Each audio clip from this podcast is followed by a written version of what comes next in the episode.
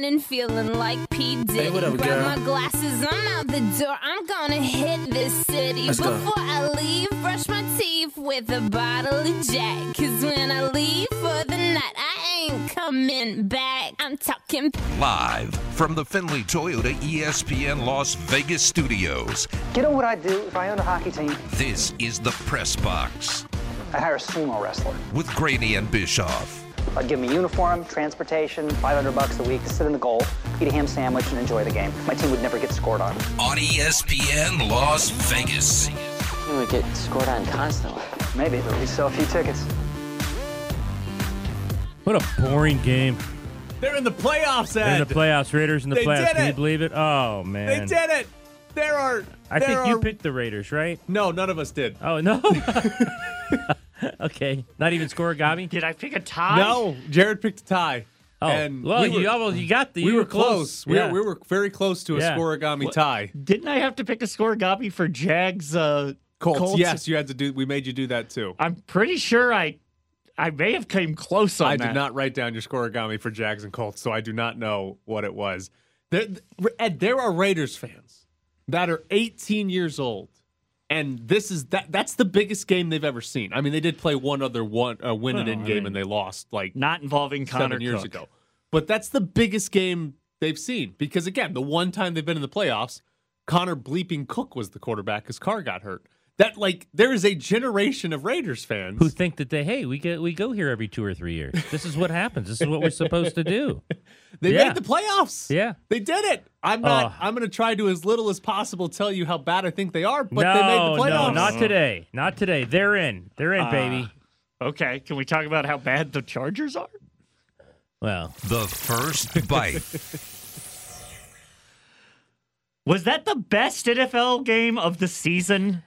It was definitely the, one of the most exciting because I have no idea what happened last night. They're up 15 with eight and change left, and they gave up two drives, 175 and 183, to allow the Chargers to tie. And then ob- the fact that this thing, we talked so long, the fact that this thing that they went to overtime and tied, that they'd both get in, actually made overtime was absolutely oh. fantastic. It, it it was amazing when they tied 29 all. We're sitting there in the press box saying, "What did we just watch?" I looked at Adam Hill. I said, "What are you writing?" He goes, "I have no idea." And he was supposed to be in in like 20 minutes. And he goes, "I why would you know at this point?" I mean, it was insane. That it was incredible. Like everything that led up to Sunday Night Football happened perfectly for that game, where you have Yeah. the Colts losing but the Yeah. Steelers winning, which means neither the Raiders nor the Chargers had clinched a spot before the game. If either team won the game, they're in the playoffs. If either team lost the game, they're out of the playoffs. And if they tie, they both go. Not one, but both go to the playoffs. And so all the conversation the entire week about Raiders Chargers tie and they could both get in the playoffs. That entire conversation almost came To fruition, it almost came true. and it's and it not in a way where either team was playing for a tie, in a way where they were tied at 29. Yeah. How the hell do you score 29 points? Like th- it was insane. The, the whole thing was insane and the worst part of it is I think the craziest part of that entire game we're going to completely forget about the Chargers had a 19 play drive Yes, to 80 tie the game on the yards, final believe. Yes. snap. Yep. 19 Yeah. plays. And he was And it was Herbert, what? Fourth down, fourth Four down, times. Three fourth for down? three on three- fourth three for three. I think One, over those two drives, he might have done six. Yes, in total. Yes. Yes, in he, total. he converted, it was like more fourth and tens or longer Yeah. than like the rest of the league has the Yes. entire year, basically. And like, not just, not just like, oh, they converted fourth and tens, right? The last one they had to go review because the ref gave them a bad Yeah. spot. Like the game was over. The Raiders had it won on that spot, and then they were like, "Yeah, we got to go look at it. Oh, we screwed that up." First down charge, is unbelievable. And then it wasn't fourth down, but it might as well have been with two seconds left. You throw a game-winning touchdown pass, unbelievable. And that doesn't even include the fourth and twenty-one on the previous drive where he throws a touchdown Yeah. pass to get within seven. And we're going to completely forget about that. And that was probably the best part of the game that the Chargers scored 15 points in the final five minutes of that game. Like Derek Carr went about an hour without being on the field because the Chargers had two Yeah. unbelievable drives. Like Shouldn't have let him get so well rested. That game was incredible. And then for both teams, the only way you tie or still have a tie in overtime after both teams score is if they both kick a field goal and they both march down the field and kick the field goal. and then suck and struggle in the red zone and have to unbelievable. I it's i- incredible. we we said if it got close that they'd play for the tie, and even Staley didn't uh, Staley didn't disagree with that, and then even Bisaccia after the game said it didn't happen, so I don't have to talk about it. But I think in the beginning he did admit we were talking about it, like we were talking about it, and the first run. I mean, I think they were trying to set it up, but obviously the Chargers' run defense, which isn't any good, and that's Staley that said that's why we call the timeout. Herbert actually, there's a there's a shot of Herbert on the sideline saying, "I think we need to call timeout here," and they did call timeout uh, to according to Staley to set up their run defense, and then the run defense couldn't Yeah. stop them. So okay, the Raiders played that final drive about as perfectly as they could have, right? They they start off with the big completion to Bryan Edwards, Right. and that was really the key to the drive because if that's an incomplete pass, obviously They the tie. clock stops Yeah. and. You might end up having to punt the ball back to the Chargers, right? If that first pass is incomplete. But once they got that first pass complete and then they end up getting to midfield, we're right around two minutes. The Raiders are at midfield, and the Raiders are in the situation, and they played it perfectly. They can either run the clock out and go to the playoffs, or they can kick a field goal. And the Raiders just three times handoff, handoff, handoff. If Jacobs gets stuffed on those three, and it's fourth and eight, Then they're going to Kansas City. they're they're going to let the clock run out. The Chargers are going to let it run out and whatever. But because Josh Jacobs popped that third and four run for ten yards, why not kick a forty-six yard field goal? Because eh, there's like a 0.001 percent chance it gets returned for a touchdown for the Chargers. That's, That's, what the someone said in the press. Right. Well, what if it gets blocked and returned? I said, uh, it's and here, and here's the thing. uh. I can understand that argument, except we know the playoff seat. We knew the playoff seat. right. They oh And- they knew where they were going. And I think that that's worth it to avoid Kansas City and go to Cincinnati Yes. instead. Now, uh, Cincinnati blew them out here at Allegiant Stadium, so it's not like they're going into a good matchup, but it's a slightly better Yeah. matchup than going to Kansas City.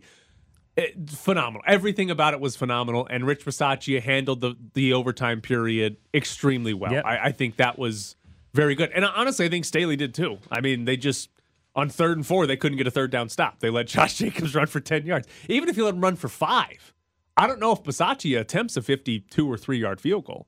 Right? Do you th- do you think he, he attempts a fifty No, plus because I think goal? that's what they were talking about. Right. I think Like- that's what he, when he admitted afterwards. It was, oh, we were talking about. We knew all the Yeah. scenarios. Like he got into the mid 40s there, and it's like, Well, yeah, it's we're pretty Carlson. safe, Yeah, right? But if it had been 53 or something like I'm that, not so because sure. the longer, the farther the kick, the more likely it is that it's blocked or something goes wrong, right? So if it's 53, you you might not even kick it. Like Right. if Jacobs gets five yards, if he gets a first down, but by one yard, right? You might not kick it in that scenario. So I thought it was, I thought it was handled extremely well for a situation that we have never seen. Right? Has has has anybody ever been in that situation where hey, if, If we you tie, we're both we're going, both in. No, I And- can't remember. I right. can't remember that happening. and probably not going to see it ever again, No. right? I mean, news. I mean, with this new schedule, and if there's a tie each season, I mean, the Lions and the Steelers both still exist. I exist. guess yes, there has to be Yes. a tie every season basically for this to happen. Uh, but it was it handled very well by I think both coaches. Maybe we'll get into this later, but did anyone else love the zoom in to Derek Carr's face when he called the timeout and he like smiled? Like he was like, oh, oh, we're both going, we're both going. No, we're not. Which I, by the way, uh, I think we all need to be mad at Al Michaels, Chris Collinsworth, and Michelle Tafoya this morning because, okay, first off, you guys see everybody yelling about Brandon Staley's timeout. yeah. Okay. Before the third down play, the Raiders were lined up to snap the ball. Staley calls a timeout with four seconds on the Right. play clock. And for some reason, like half the sports world right now is convinced that that cost the Chargers a playoff spot. I don't know why, but like everybody last night was like, "Oh, that that cost them." And Is that what the broadcast was saying? so here's here's where Collinsworth and Michaels and Tafoya screwed up. They didn't comprehend the timeout. Staley took the timeout with four seconds left on the play clock, like seconds before the, the Raiders were about to snap the ball, and he took the play uh, timeout with four seconds left. So it didn't. It's not like he saved any time. He saved like three seconds for the Right. Raiders, but that's irrelevant. They would have run it down regardless of what happened. But people are convinced that if Staley hadn't called that timeout, the Raiders wouldn't have gotten a first down, and that the Raiders got more aggressive because they called that ran timeout, a- even though they turned Yeah. and handed off. On Yeah, they turned the and handed off. It, it was yeah, it was literally off guard. Yeah. But that is Yeah. that is half of the sporting world thinks that's what happened last night. And the reason I think is because when he called the timeout, Al Michaels and Chris Collinsworth was like, "Whoa, Staley called a timeout. He's going to have to explain that one." Like they had no comprehension of why he called that timeout when Staley afterwards says, "Well, we had to get our run our best Right, run right. defense on the field." Exactly. Didn't work. And then Michelle Tafoya, and she talks to Derek Carr on the field afterwards. She says, uh, Derek, did that time, late timeout by the Chargers change your strategy? And Derek said, Yeah, of course it changed our strategy, but we were always going to try to win. So then she asked Derek Carr a question, like a leading question, saying, Hey, that timeout, did it matter? And Derek Carr is always going to be like, Yes. Oh, of course. It did. Yeah, he was not going to say no there. Right. So the broadcast completely blew it because they did not comprehend. They had no idea what was going on. They did not have a clue why Staley called that timeout. And it led to, again, half the football world being like, oh, Staley cost the Chargers a chance at the playoffs when that's the most ridiculous thing I've ever heard. Like the timeout changed nothing. I think I think that's why Herbert was saying we need to take a timeout. Yeah, because they're about to give up. Yeah, they're 30 about to give yards. up a they gave up 30-yard ten, run. but the run defense wasn't good anyways. There's also a picture. The Chargers might have only had nine guys on the field for that play. Yeah, that's why. I, that's you- after the timeout? No, no, before the timeout. Okay, Before the all right, timeout. all right, They might have only had nine guys on the field. Okay. okay. See, I thought they only had ten, but I was like, I was in my room going, you don't have, you There don't, was- you don't have enough dudes. I think it was Zay Jones, uh, bottom of the TV screen. Totally uncovered. Uh, there was not, there might so it might have been off screen. Somebody was like 15 yards off the ball, but there's no there's nobody within 10 yards of Zay Jones. like he's just standing there with nobody near him. It's like if the Raiders had wanted to, they probably could have snapped it, thrown it to Zay Jones, and he could have walked in for a touchdown and won the game. So or at least walked in for Yeah. like, hey, th- hey, Daniel, you know how you're used to kicking from the two yard line? I got you. Six six walk off wins. unbelievable. It's That's unbelievable. Yeah. Six walk off wins, And- one touchdown, and five Carlson field Yeah. goals. They, it's they've won four straight games by a combined twelve points. Right.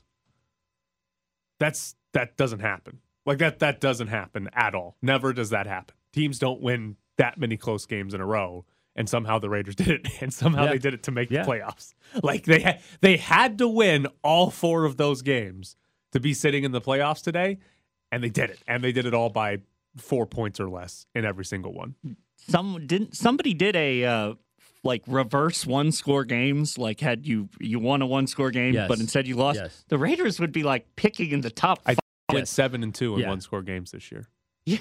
Yeah. like which is insane is unbelievably good. Like you normally are about 500 in one score games. Like the It's- Raiders are yeah. 7 and 2 in one score games. Yes, so if you took 7 wins away from them, they'd be picking in the top 10. We'd be talking about yeah, who are they drafted and who's the next Cleveland Furl for the Raiders. How much are they on the sideline? Bisaccia afterwards says, yeah, they were thinking about it. How much is the discussion? We don't want to go to Kansas City. I think that happens, but I, I think it's more of a hey, we're in, even though we're going to Kansas City. We're in if we don't do anything at all. Right. And I think if you're the Raiders, so before that Daniel Carlson field goal, they're in if they don't do anything No, at all. they're the seventh seed. yes, but they're in if they don't do a single thing. And if you, t- again, it's a very bizarre scenario, but if at any point during this season you told the Raiders, hey, as long as you just watch the clock run out, you're going to the playoffs. You're like, okay, They're taking we're, it. we're in. So Sure. I think that outweighs, hey, whether or not where you're going to play. But when it's a 47 yard or whatever it was for Carlson, you're like, Even yeah, if he misses trust it. that guy. Right. The o- the only risk in that scenario is they block, Block and it return. And return Right. it. Not even just block it. Like even if, if Carlson shanked it into the seventh row, you're fine. If Carlson managed to kick it into his own lineman's ass, Yeah. you're fine. Right? Just as long as it doesn't get blocked in return for a touchdown. I actually think if if Carlson catches it and that it's He can- still, he can it's run? still a live ball. He can run. Okay. All right, coming up next, we're staying right here with more Raiders because I don't even feel like we've covered half the game. We're back to the press box with Graney and Bischoff, live from the Findlay Toyota ESPN Las Vegas studios. You know, afterwards he admitted to watching the games. In the He did. He did admit said, to "I that. watched the games." and then he said he regretted it because he was a nervous wreck while Right. watching those, which is funny because he basically he basically set it up, which I think a lot of athletes probably are when they're the ones playing. They don't really experience the nerves. But when they're watching other teams and their Yes. playoff hopes And they're are, hoping other- are the hoping it line, goes a they're, they're, way. they're just like you and me throwing remotes at the wall because, damn it, Ben Roethlisberger, how'd you go down the field Yeah. and score again? So I have to imagine that's what it is. Would Brent Musburger have yelled jackpot baby if Daniel Carlson had missed the field goal? Because they still would have been in the playoffs. I still think he would have said, "Let's get to Can, let's get to Kansas City instead of Cincinnati." Or, or if the Raiders had kneeled instead, would he have yelled jackpot baby? Because Now They kneeling, still would have been he the might playoffs. have. Kneeling, he might have with the uh, the clock running out. I, I don't, I don't doubt that. But jackpot, baby. all right, Maxx Crosby. Did you think he was Ooh. the best player on the field? Last He was a night? Pro Bowler last night, man. He was unbelievable. He had I a great game. Okay, he was incredible. He had six tackles in that game. Three were for a loss, two sacks. He had three pass breakups. I think he had nine um, quarterback pressures in that game. Um, the thing that I could not believe during those two drives the Chargers had in the fourth quarter to come back and tie it, they kept leaving their right tackle Storm Norton just one on one with Maxx Crosby. They were not they they like refused to give that guy help. And Crosby just kept beating Yeah. him. The only the only reason the Chargers were able to avoid Justin Herbert getting demolished is because he was just throwing the ball quickly. Like he was just at I'm going to throw it before Crosby can even physically get here. Storm Norton got crushed by Crosby over and over. I like he was Crosby was unbelievable, and the Chargers were like, you know what, we're gonna let him be unbelievable, and it's gonna be fine because we're gonna c- keep converting fourth downs. But Crosby was incredible last night. Oh, he was a Pro Bowler. Yeah. that's he, he was he he he, he proved why he's a Pro Bowler. He was terrific, and you said that throughout the entire game. We're talking about the entire game. We kept saying, "Man, look at Crosby. Look at Crosby. Look how good he's playing." Got playing. Yeah, he's gr- he was great. Also, so okay, who are we who are we putting in as like top players of the game here? Crosby was phenomenal defensively. We're giving Daniel Carlson credit because what did he make? Yeah. Four field goals in that game. How about Josh Jacobs? We're giving Josh Jacobs. Just, I think we're giving Josh Jacobs a star. So the fascinating thing with Jacobs, the running game sucked until overtime. Mm-hmm. Yep. Running game was terrible. I mean, he had I think the first play, the first handoff, he had eight yards. Yes. and then he had like a 14 yard carry. I think on the second drive of the game. That was it. Like he did. He they could not run the ball. But then in overtime, the running game is the reason the Raiders were able Got to in position Yeah. for Carlson. they were they were in position to either kneel it out and take the tie and go to the playoffs or attempt the field goal and go to the playoffs because of the running game. And here's what's interesting. How much credit are we giving Derek Carr?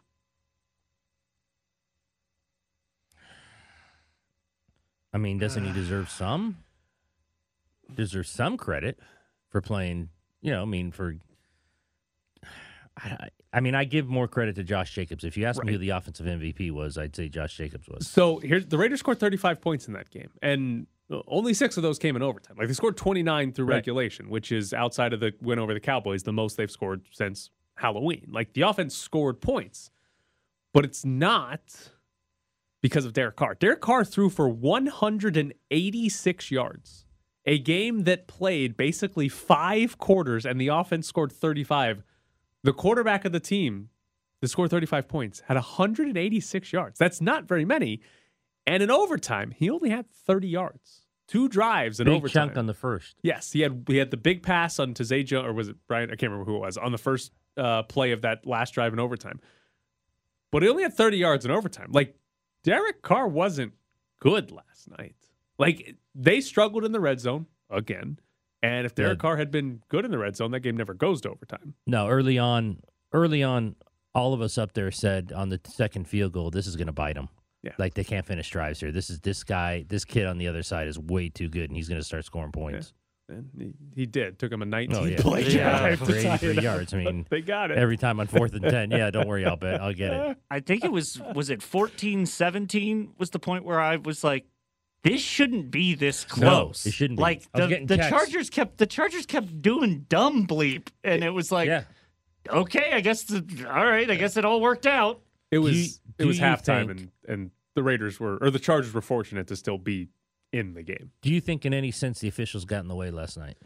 Okay, Because I thought We may need more time to I, I just this. thought I thought one of the worst calls I've seen all year was the interference on Zay Jones Yes. Yeah. in the in the end zone, which allowed them to They score handed a him a touchdown. touchdown. They Hey, handed him Literally touchdown. handed them a Yeah, touchdown. exactly. Yes, that's an uncatchable pass. Oh, It's- No, that, It's Shaquille 30 O'Neal couldn't have caught It, that, that pass. thing, I don't It's- even know if the pass was in the frame. I didn't. I wasn't watching on TV, No. but someone said, someone said who's watching TV, like text me and said that pass wasn't even in the frame. You never even saw the I, pass. No, I was watching it on Peacock, but I was literally like waiting, like, where's the ball? Yeah, exactly. It's one of the worst calls you've ever seen because horrible. it was not even close to catchable.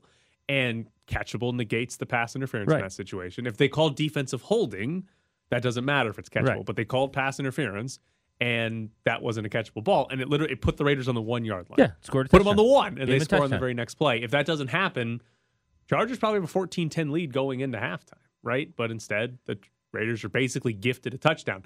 The thing is, that was about hour an hour and a half in, and we played for another two and a half hours after that. So oh, it was a long game. like com- that play had been completely forgotten. Had that happened in the fourth quarter or overtime, that's all Yeah. we're talking about. Oh yeah, So the refs did a good job by making their completely horrendous call in the second quarter and not the fourth quarter overtime. Because if that happens in overtime, we're the refs are Oh, just it's getting brutal. roasted. Yeah, it's just brutal. roasted the entire day by everybody. Instead, people are arguing about that timeout from Brandon Staley. I was waiting some for the. Raider fans at some point last night to say we're getting screwed by the refs again, and the Chargers had like 105 yards of penalty at that point. At that To point, I looked up the yeah, I looked up at the at that point on penalties like Chargers 105 yards, but the Raider fans will always find a way to say, oh, we got screwed by everybody. It was great. All right, coming up next, Tim Kurkjian joins the show.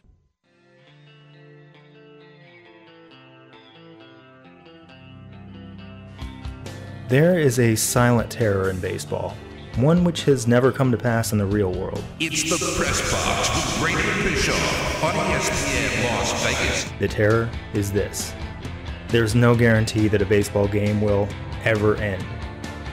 There's no clock.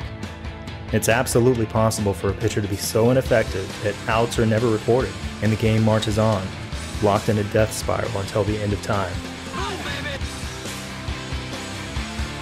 Got a fun event coming to the Space Las Vegas on February 3rd. It'll be an evening with Tim Kurkjian. You'll be able to ask Tim any questions that you have. Tickets are at thespacelv.com. 100% of the proceeds going to benefit ALS. And joining us now is Tim Kurkjian. Good morning, Tim. How are you? Tim, how are you?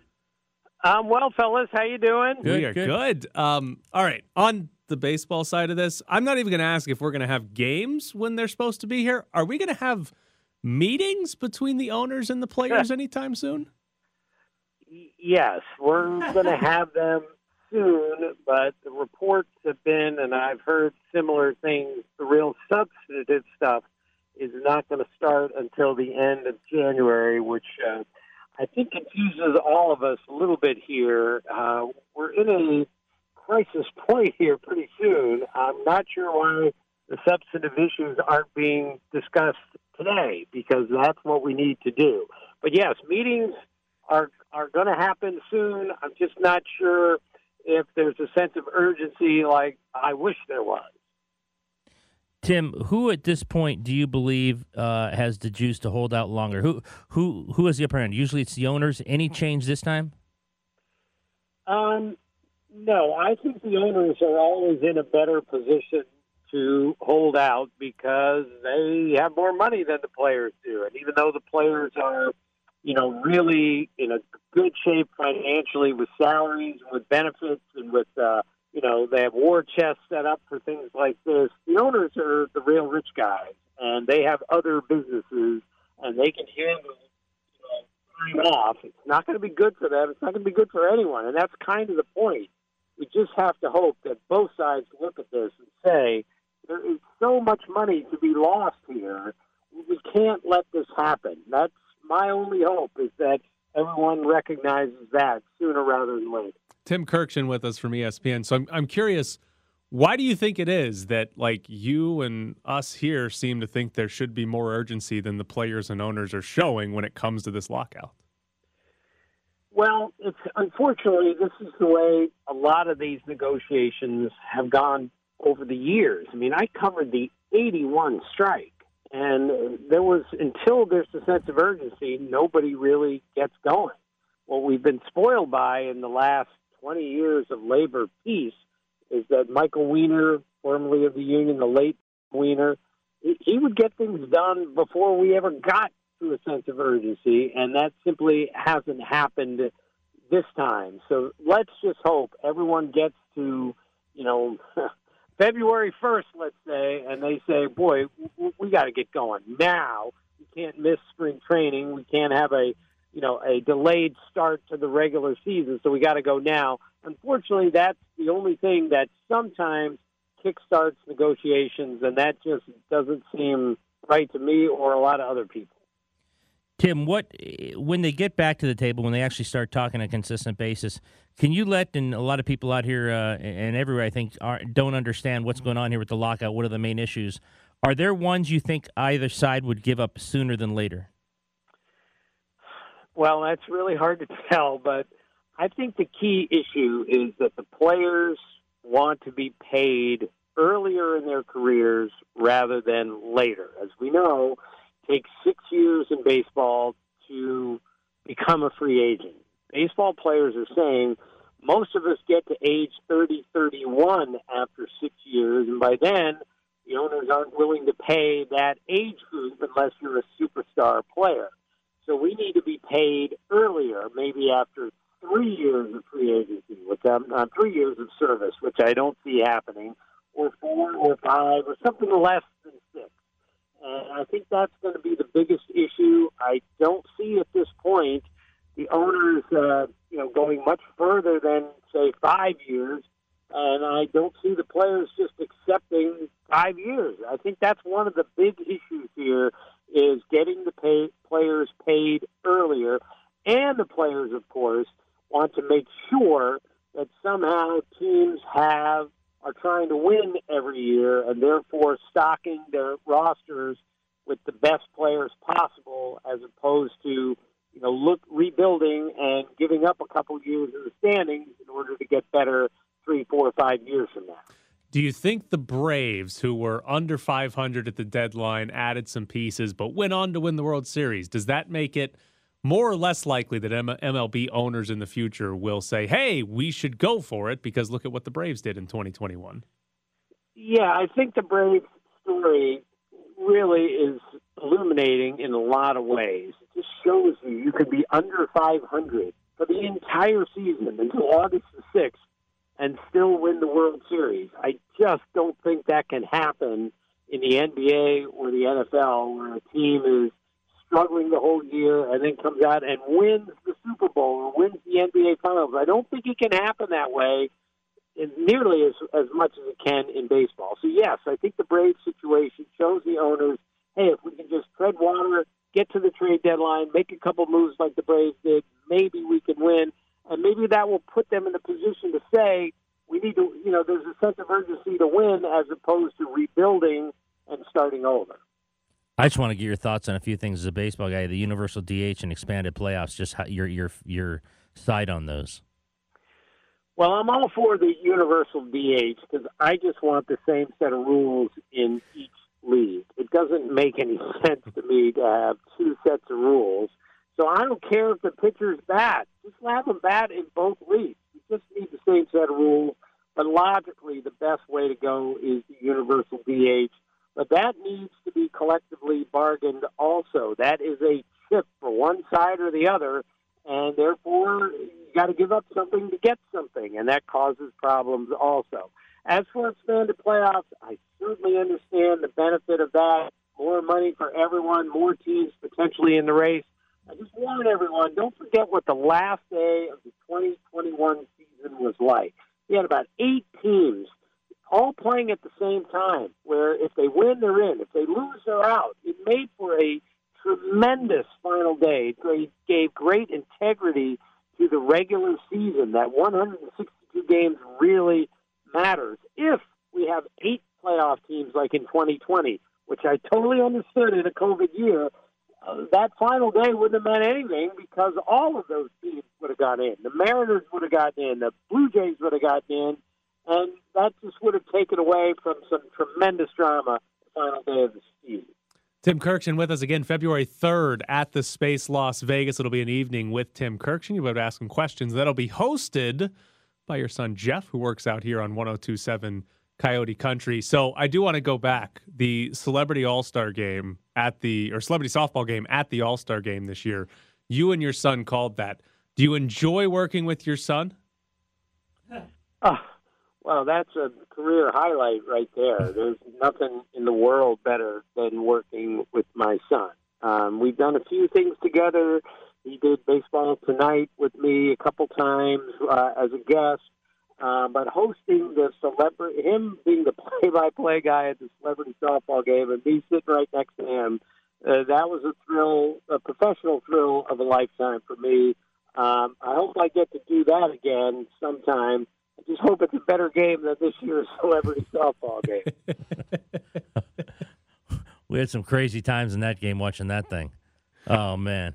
Yeah. Celebrity Soul. How many how many people did you actually know in that? Like if, if it was Tim Kurkjian's celebrities, how many of those people would have actually been celebrities, Tim?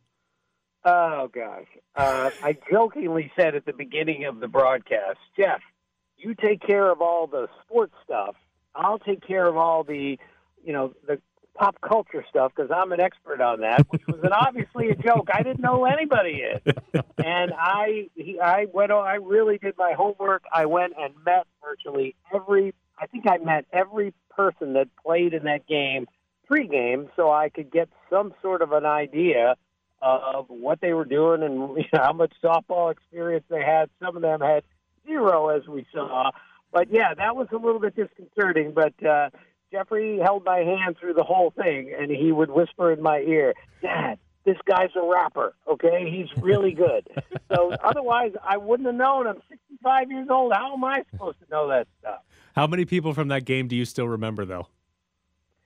Um, I saw Queer Eye the other day, and I I'm watching it with my wife, and I I recognize one of the guys in it, and I say, "Where do I know that guy from?" and it was it was Karamo. like Kwame Brown. Yeah, from, Karamo. from from the uh, from the celebrity Yeah. softball game. So yes, there's an example of uh, me actually learning something finally at my late age. All right, we've talked about this often, kind of a joke, but you never know. How far would a team made up of nothing but Shohei Ohtanis go? Like if there are 25 of them. Wow, that's a great question. Um, I would say they would not. Oh boy, I would say they would be real. I've never been asked this before. They they could pitch. All nine guys could pitch. Yes. They could pitch an inning each, and they would be great. All nine of them can really hit. I'm not sure if if he can catch. He's going to need a catcher. He's a great athlete. I'm not sure he can play second base or shortstop, but he'd probably figure it out.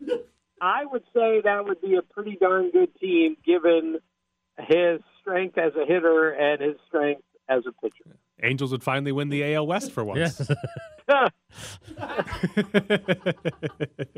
well, he is Jim, uh, Tim Kurkjian from ESPN. Again, coming to the Space Las Vegas February 3rd at 8 p.m. You can buy tickets at thespacelv.com. All the proceeds are going to benefit ALS. Tim, thank you so much for joining us Thank this you, morning. Tim. All right, fellas. Thank you. Take care of yourself. So there is Tim Kurkjian. Again, if you want to go uh, an evening with ESPN's Tim Kurkjian, that is the spacelv.com. It's coming up February 3rd at 8 p.m. Uh, but you can buy tickets at thespacelv.com.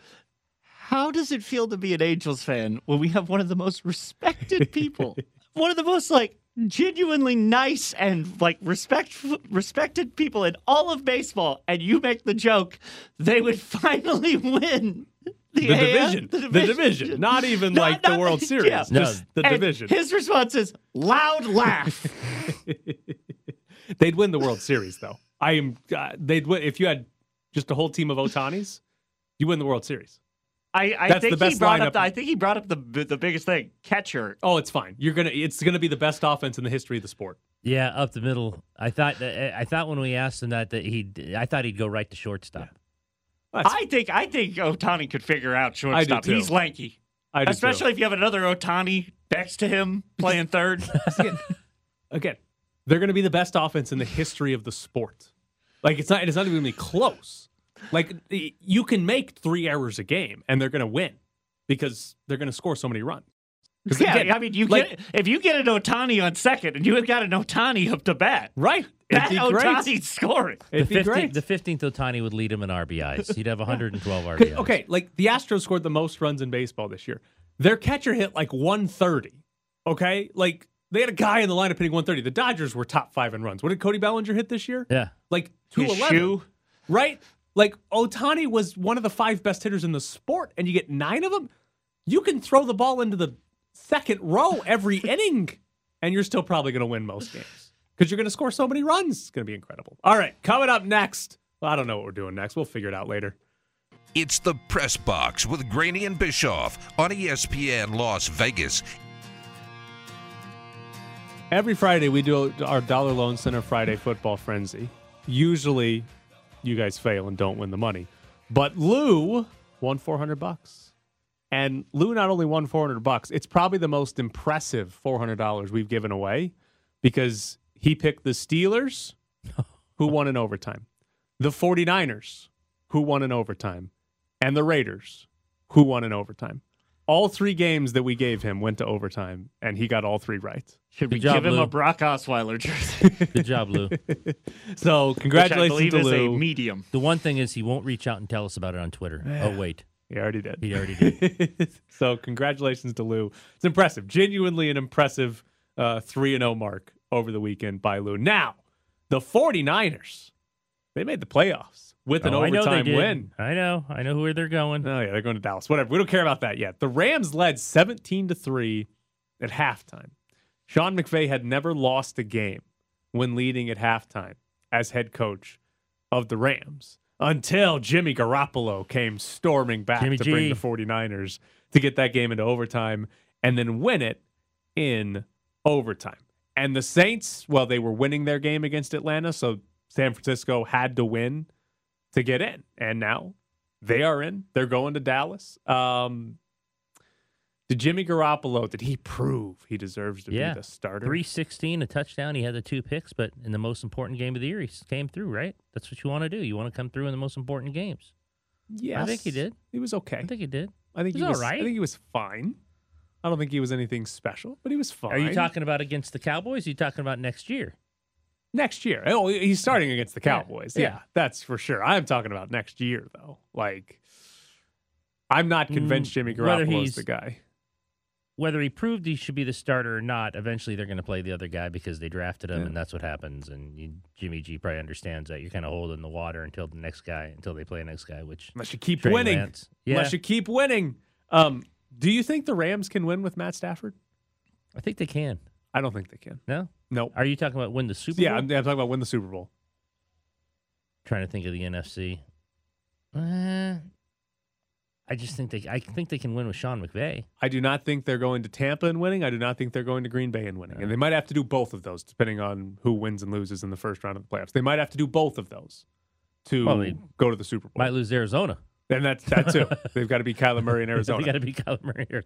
So I, I don't think they can. Like I do not think Matt Stafford is a big enough upgrade from Jared Goff to where. Oh, really? yeah. I mean, he's better than Goff, but not big enough. Like again, it, we've we've talked about this a lot. It's Derek Carr, it's Kirk Cousins, it's Matt Stafford. Those are all kind of the same guy. Those are all basically the same quarterback. If everything At around point, them's good, Andy Dalton was in that yes, group. Andy Dalton was once in that group too. If everything around him's good, that you can win with that team. But I don't think you can win a Super Bowl with Matt Stafford this year because in the NFC, I, again, they they probably are going to have to go to Tampa and Green Bay, or at least one of those two, most likely. And I well, just they re- I just don't think that if happens. they reseed and the favorites win, second game's in Lambeau. yes, yes, and then if they were to win that, then potentially they're going to Tampa in Right. the NFC Championship game. And I just maybe they could do one of those, but I, I I have a hard time seeing them beating Arizona, Green Bay, Tampa Bay all in a row, and that's just the reality. Now. Lions put up a pretty good fight. The most important thing from 49ers Rams, though Robbie Gould had two punts that averaged 45 yards. The 49ers punter, Mitch Wishnowsky, got hurt trying to make a tackle early in Good that lord, game. he sounds like a punter. And Robbie Gould had the punt. And Robbie Gould had two punts, 45 yard average. Mitch Wishnowsky's season long average, 45.1. Why would you carry You're a saying- punter when the kicker can do the job? You're saying don't carry the All Pro AJ Cole. Just carry Daniel Carlson. and Yes! Let, let him just do everything. You're wasting a Or roster spot. Maybe AJ Cole can kick a few Well, field goals. yeah, I was Either gonna say. one. You're wasting a roster spot by having two guys that specialize in different kicks. Just make one guy do all the kicking. All of it.